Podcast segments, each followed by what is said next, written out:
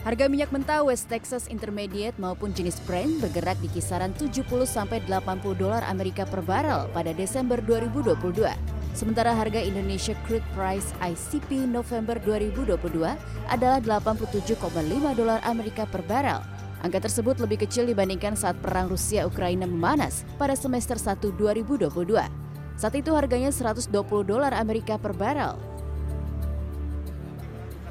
Sekretaris Perusahaan Pertamina Patra Niaga Irto Ginting mengatakan, besaran harga BBM tak hanya mempertimbangkan fluktuasi harga minyak mentah dunia.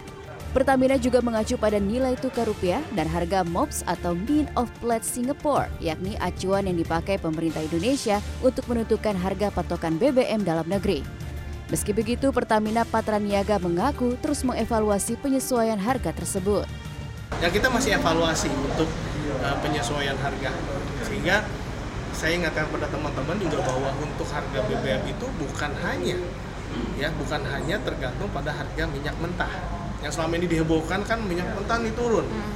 tapi harus juga melihat publikasi MOPS seperti apa. Mid Oil Price of Singapore itu pada posisi apa? Solarnya berapa? Eh, apa gasolinnya berapa? Seperti itu ya. Dan juga kursnya bagaimana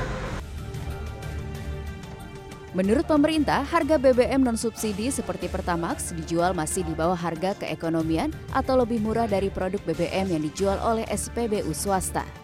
Agar dapat mengikuti harga pasar, Menteri BUMN Erick Thohir mengusulkan perubahan harga Pertamax diumumkan setiap minggu tanpa harus menunggu aturan teknisnya terbit.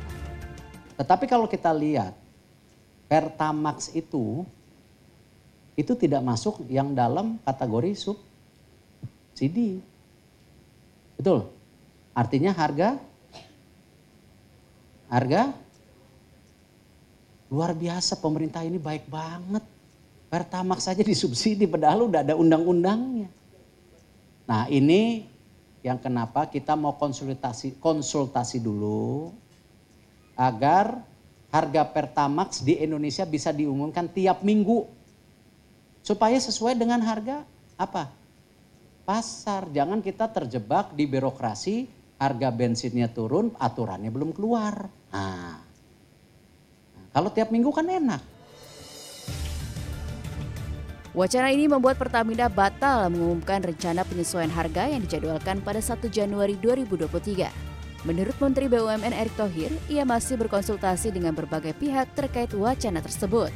Pasalnya, apabila mengacu pada Kepmen ESDM nomor 62 tahun 2020, evaluasi harga BBM dilakukan setiap satu bulan.